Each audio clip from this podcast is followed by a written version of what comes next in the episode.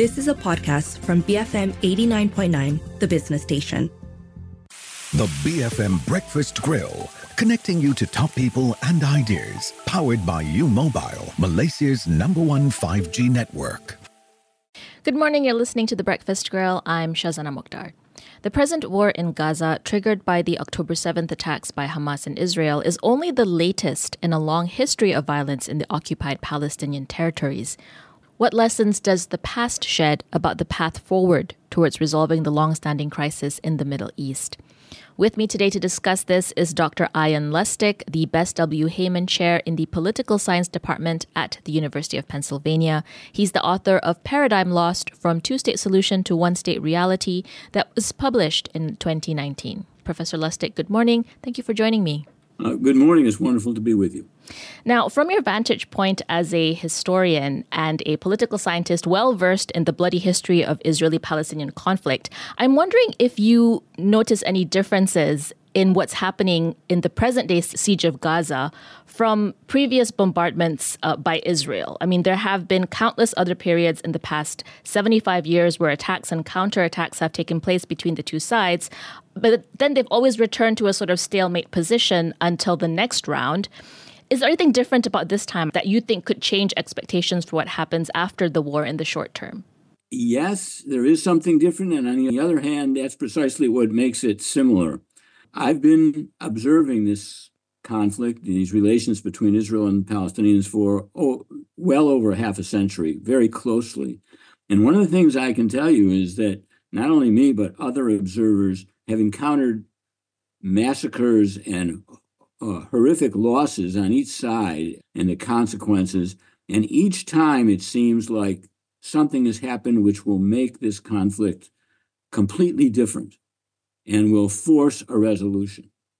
Whether that was the Six Day War itself, the shock to the Arab world of losing the West Bank of East Jerusalem and Gaza, whether it was the Yom Kippur War, the 1973 war that inflicted uh, terrible casualties on Israel and which shocked the country deeply, whether it was the election of uh, Menachem Begin, a very right wing Zionist uh, political uh, leader, or the attack on Lebanon that destroyed uh, Beirut and, and killed so many refugees, whether it was the massacre of Sad Sabra and Shatila that would seem to turn the entire world upside down, whether it was the Intifada that finally burst the bubble that Israelis could not accept the status quo anymore, or the second Intifada where the bloodshed on both sides and the was uh, overwhelming. Every one of these and more seemed like an event that produ- would produce a future totally different. And yet, what we've seen are the recapitulation of, uh, of very regular and familiar patterns. And in this case, I see the same kind of combination. On the one hand, we've never seen the kind of destruction of Israeli life and Israeli sense of security by a penetration of Palestinians into what Israelis see as the heart of their country. Uh, and, and we've certainly never seen the scale of destruction of continuing incessant pulverization of Palestinian communities as we've seen in uh, Gaza, a kind of defiance by Israel, by the Israeli government of the entire world in this regard. We've never seen that either. On the other hand, as I just pointed out, just because we've never seen this level of horror before doesn't mean that a new chapter is being opened. Now, you've said that history shows the Israel onslaught ends when the U.S. gives it the red light. And this week, the U.S. has signaled that it's drafting a text in the UN Security Council calling for a temporary ceasefire, even as it's vetoed other uh, previous resolutions uh, calling for humanitarian ceasefire. Is this akin to the red light um, that you're talking about? And do you anticipate anything concrete coming out of this initiative? Uh, first, let, let's uh, uh, clarify what I mean by the red light idea. If you look at all the wars that Israel has been involved in from 48 on, uh, Israel's existence in the Middle East created deep, deep political problems, which Zionism knew it would create. There is no military solution to those political problems, to how a Jewish political entity can be absorbed and accommodated in a Arab Muslim uh, Middle East. Those are political problems, so the Israeli military can never accomplish them. every war, the military, it's told in Israel, this time you'll be able to get a victory. We will let you win. But in fact, they can't get a victory because the, the victory that's important is political. That means the government can only stop fighting without admitting it has been defeated by being forced to stop fighting by the outside world. In the first decade, that was Britain that told Israel where to stop in 1948, or was the United States and the Soviet Union in 1956. But after that, it's been the United States turning on the red light.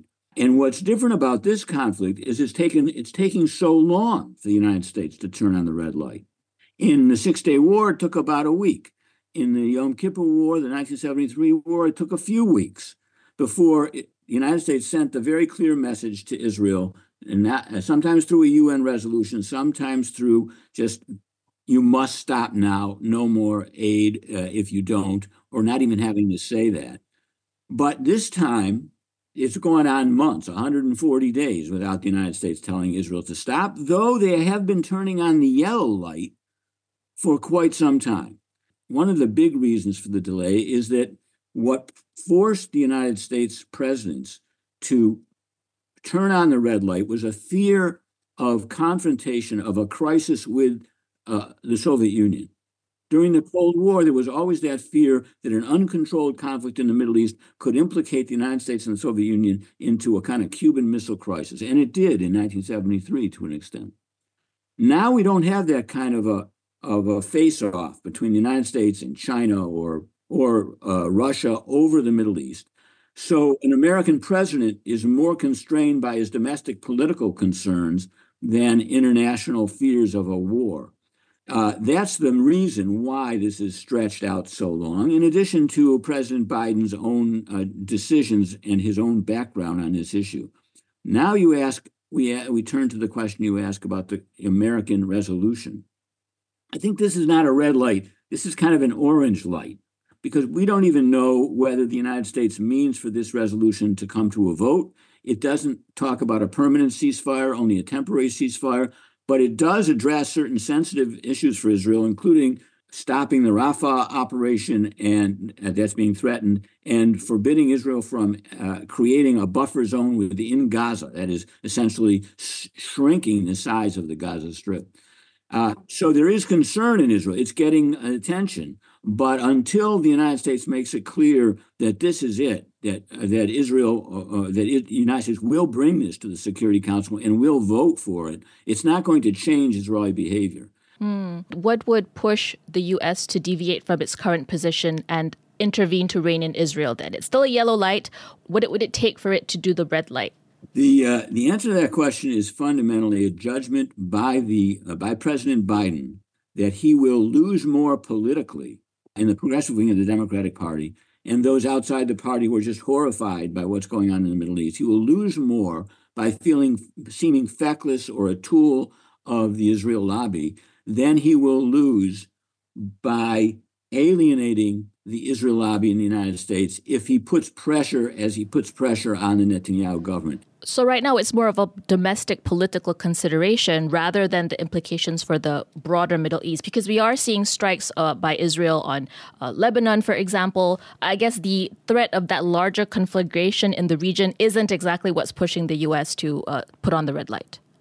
That's a very important consideration. I believe that the President Biden went to Israel early in the war, not so much to show political support for Israel, though that was important to him but to restrain Israel from attacking Lebanon, which Israeli leaders wanted to do right away, because that threat from Hezbollah in Lebanon has always been, in Israeli eyes, a more important threat than the threat from Hamas.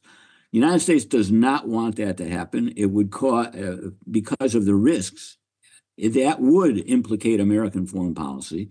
It would implicate Iran, American relations with Iran. The Russians have forces in Syria there's great dangers associated with that, to say nothing of a scale of destruction in Lebanon and in Israel that's, I call a kind of super catastrophe compared to the catastrophe we're seeing now.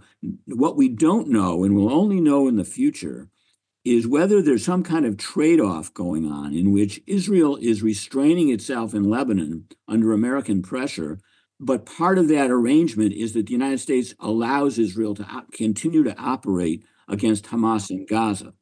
So, what the United States has to do is find a way to say, no, that's not a deal we're willing to uh, engage in. We want restraint in both areas. We want a new arrangement in Lebanon and a new arrangement in Gaza. If we talk about domestic political, I believe that that still is the key to when Biden will act, but it's also the key to what's going on in Israel. The Israeli leadership does not have a vision of what it wants in Gaza. It, it, it hasn't had a vision of what it ever had a vision of what it wants in Gaza, and it doesn't now. But Netanyahu has a vision of what he does not want, which is an end to the war. And Netanyahu personally, very personally, has a political stake in the continuation of the war, at least until the possibility of a pres- uh, of a return to power by Donald Trump, which Netanyahu believes could save him.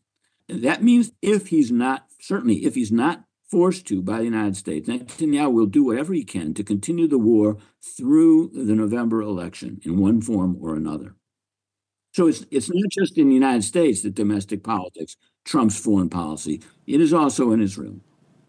I'm speaking to Dr. Ian Lustick, the Bess W. Heyman Chair at the University of Pennsylvania and author of the book Paradigm Lost from Two State Solution to One State Reality. We'll have more from this conversation after the break.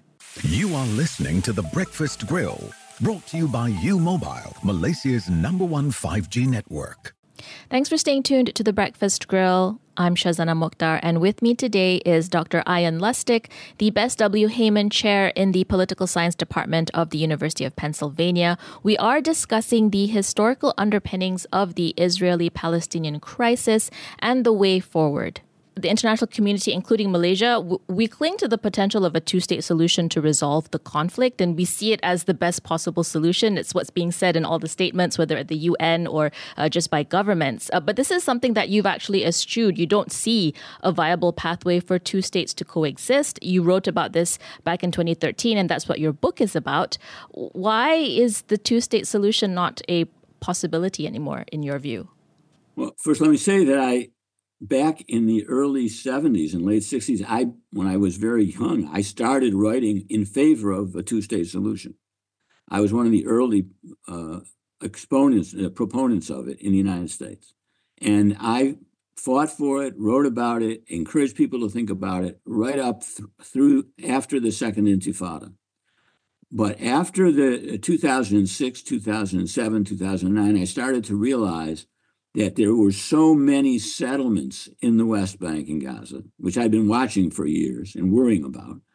And the Israel itself had changed so deeply into a, what in the United States we call a deeply red country uh, that there was only the pretty picture of a two states that existed. Uh, that's not a solution. That's a pretty picture. A solution is when you think you know how to get somewhere through plausible political means. And I could uh, I used to be able to imagine elections in Israel that would give rise to a government like the Rabin government that maybe if it didn't love a two-state solution would accept it.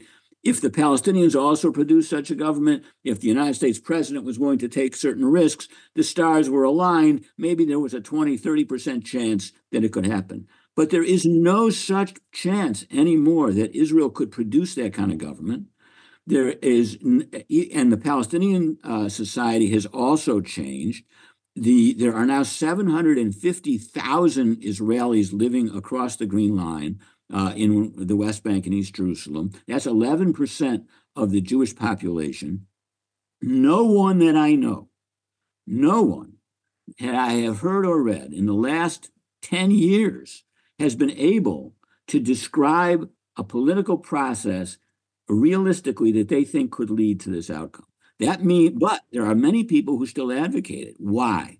Because they don't want to face the problem of 7 million Palestinians living as equal citizens in a larger Israeli state. What we have is a large Israeli state that includes the West Bank and Gaza, with half the population Jewish and half the population Arab, but no political rights to most of the Palestinians. That is how many Israelis would rather have the situation than recognizing it for what it is, which is a non democratic state. The way you can avoid recognizing what's actually there, which is a non democratic state, a kind of silent apartheid state, the way you can avoid it is to say, we're just waiting for the two state solution. We're still hoping for it. But privately, knowing that you can never get it and, ha- and having no ideas for how to get it, but being unwilling to face what I call the one state reality and the difficult long term struggles that that makes inevitable over how, when, and whether Israel will actually democratize. How do you, over a long period of time, integrate previously excluded populations into your political community? That takes generations. That's a process of democratization that takes a very long time because the groups in power don't want to allow those out of power to share it. But it does happen. It can happen. It happened in the United States. The United States became a multiracial democracy more than 100 years after uh, black slaves were freed. That is how women got the vote in most industrialized countries, not quickly, but over long periods of time. They had been excluded and considered irrelevant to politics. So, a one state reality, by, by that I mean it's not a pretty picture, but it shows that there can be, because there is one state between the river and the sea. The question is, can it become democratic and how? And we can learn from that we, more by looking at how democracy arrived in previously divided countries, previously authoritarian countries, than we can from how France withdrew from Algeria, which is what I used to study in order to understand Israel's future. You talk about um, how Israel can't accept this one state reality, but what about the Palestinian side? I mean, doesn't you can't discount the fact that perhaps the pushback towards one state will come from them. Uh, why should, why would, or why should they give up the goal of returning and retrieving all of their homeland? That that's an argument against why should they accept a two-state solution, which means they'll never return to Haifa or Jaffa or Tiberias. Many Palestinians, in fact, probably now more than uh, than otherwise, see since the two-state solution is a, a phantom, is a mirage let's go for what we really want and should have, which is access to the whole country. Well, access to the whole country is a one state reality. So Jerusalem, instead of dividing it and having little neighborhoods be part of the Palestinian state and some neighborhoods the Jewish state, let all Palestinians and all Jews in the whole country have access to the whole city.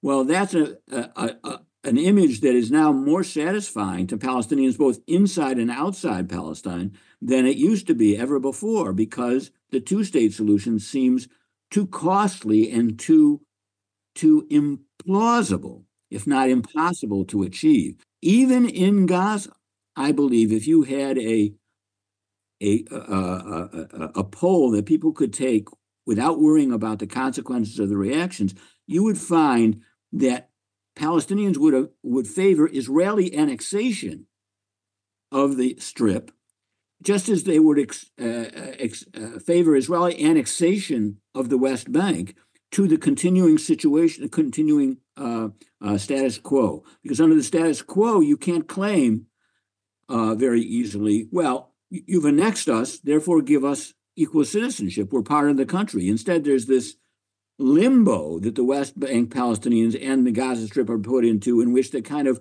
prisons or reservations that are and are not inside of Israeli control, where Israeli power and military force can be used against people there, but the international community is not said to have rights to protect the sovereignty of those areas. So, uh, so I believe that Palestinians are moving just uh, toward the idea, okay, let's make this country something different than it is, but it is one country. Mm. I'm wondering who speaks for the Palestinians at the moment because the Palestinian Authority has grown significantly weaker. Hamas isn't seen as an acceptable negotiating partner to Israel or to other international allies. I mean, is there a party or figure that Palestinians can unite behind and can actually be that uh, representative to get them the rights that they've been striving for? You know, in situations like this, whether it's Ireland or India or South Africa or Israel, the answer to that question usually lies in prisons. And it's true now. The only leadership that is accepted by virtually all Palestinians are are the prisoner leadership inside Israeli uh, prisons. And uh, there's one person who's always mentioned, Marwan Barghouti, uh, who would certainly win uh, an election if he were allowed to run. He's kind of the Nelson Mandela of uh, of Palestinians. Uh, and so, but other than that, um, as you as you say, Hamas is divided. The people who control events on the ground are not uh, able to push any political uh, solution forward. The PA is broken, corrupt, uh, disrespected, powerless in many ways. It's a tool of the Israeli government. The PLO is a shell of what it was, but I believe that there will be efforts to make the PLO uh, revive it and integrate Hamas and the PA within a new PLO. Uh, but the real answer to your question is the prisoners, the prisoner organizations, Marwan Barghouti. If you, if you want to actually talk to representative Palestinians, they're the people to talk to. Okay, in the little bit of time that we have, I do want to ask about uh, your thoughts regarding the proceedings that are taking place at the International Court of Justice. We have several of them. Uh, there's the case being brought by South Africa alleging that Israel is committing genocide against the Palestinians. We've had a prelim- preliminary ruling on that. Uh, this week, the ICJ is hearing a separate case about the legal consequences of the Israeli occupation of Palestine. Would these legal proceedings have the effect of forcing Israel to rethink its strategy and genuinely engage? No, I don't think it will have that kind of decisive impact. I don't know when international legal rulings have ever had such an impact. On the other hand, there have been many legal encounters like this in the past, and these are having a bigger impact in Israel than others have had because they change the discourse internationally. And the fact is that by participating in the uh, Hague uh, genocide accusation trial, Israel has given a certain degree of credibility to them that ne- it, it couldn't afford not to. That's an important sign. We don't know. I don't think Israel will probably report in the 30 days, which is coming up very shortly, as it's supposed to, according to the preliminary ruling. And that will open up sanctions, that will open up more avenues of criticism. And uh, Israelis officers in the army the population will fear more and more that they will be subject to prosecution and, uh, in, as individual war criminals in the future. That's reinforced by American policy, which refers very regularly to the danger of war crimes being committed. So I would not underestimate the effects of these activities, but they'll take a longer time to be implemented. It will put a certain kind of pressure on Israeli politics that will have implications that we can't completely uh, assess right now, but it won't be getting Netanyahu to change his policies. Now, I will say one last thing. I think it has made one change in Israeli behavior. There were Israeli leaders, including Netanyahu, talking floridly and constantly in genocidal terms about Palestinians. That kind of talk which we heard in the Israeli press pretty regularly in the fall, I'm not seeing so much of. And I think it's because even by the extreme racist ministers in the government. And I think that's because of fear of what, uh, of how uh, in The Hague and elsewhere that kind of incitement is being used uh, to portray Israel as behaving in a genocidal manner. Professor Lustick, thank you very much for speaking with me and just for fascinating insights into what's happening. Well, thanks for some very good questions. I've been speaking to Dr. Ian Lustick, the Bess W. Heyman Chair of the University of Pennsylvania. This has been the Breakfast Grill on BFM 89.9. The BFM Breakfast Grill, brought to you by U Mobile, Malaysia's number one 5G network. You have been listening to a podcast from BFM 89.9, the business station. For more stories of the same kind, download the BFM app.